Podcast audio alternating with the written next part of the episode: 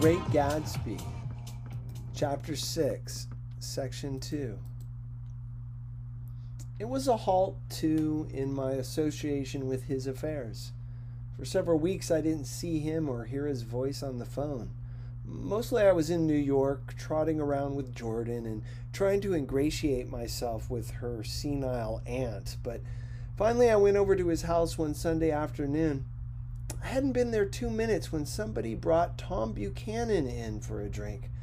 I was startled, naturally, but the really surprising thing was that it hadn't happened before. They were a party of three on horseback Tom and a man named Sloane, and a pretty woman in a brown riding habit who had been there previously. Um, I'm delighted to see you, said Gatsby, standing on his porch. I'm delighted that you dropped in. As though they cared. Sit right down. Have a cigarette or a cigar. He walked around the room quickly, ringing bells. I'll have something to drink for you in just a minute.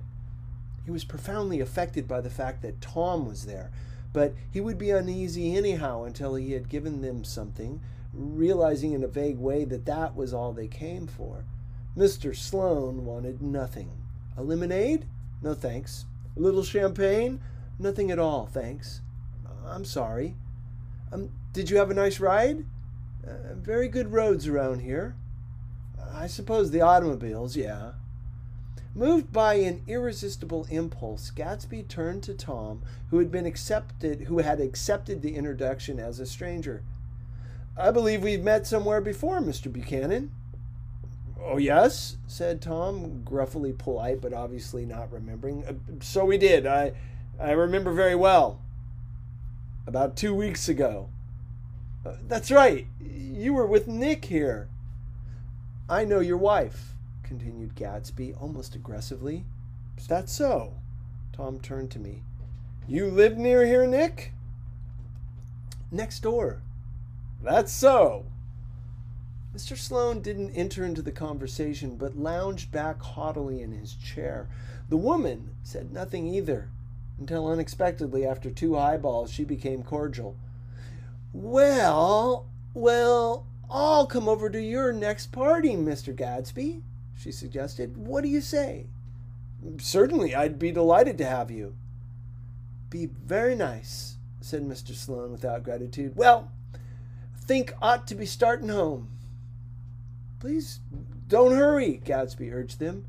He had control of himself now, and he wanted to see more of Tom. Uh, why don't you? Uh, why don't you stay for supper? I I wouldn't be surprised if some other people dropped in from New York. You come to supper with me, said the lady enthusiastically. Both of you. This included me. Mr. Sloane got to his feet. Come along, he said, but to her only. I mean it, she insisted. I, would love to have you. Lots of room. Gatsby looked at me questioningly. He wanted to go, and he didn't see that Mr. Sloane had determined he shouldn't. I'm afraid I won't be able to, I said. Well, you come, she urged, concentrating on Gatsby. Mr. Sloane murmured something close to her ear. We won't be late if we start now, she insisted aloud. I haven't got a horse, said Gatsby. I, I used to ride in the army, but I've never bought a horse. I'll have to follow you in my car. Excuse me for just a minute. The rest of us walked out on the porch where Sloane and the lady began an impassioned conversation aside. My God, I believe the man's coming, said Tom. Doesn't he know she doesn't want him? She says she does want him. She has a big dinner party and he won't know a soul there, he frowned. I wonder where in the devil he met Daisy. My God, I may be old fashioned in my ideas, but women run around too much these days to suit me. They meet all kinds of crazy fish. Suddenly, Mr. Sloane and the lady walked down the steps and mounted their horses. Uh, come on, said Mr. Sloane to Tom. We're late. We've got to go. And then to me, uh, Tell him we couldn't wait, will you? Tom and I shook hands. The rest of us exchanged a cool nod, and they trotted quickly down the drive, disappearing under the august foliage just as Gatsby, with hat and light overcoat in hand, came out the front door.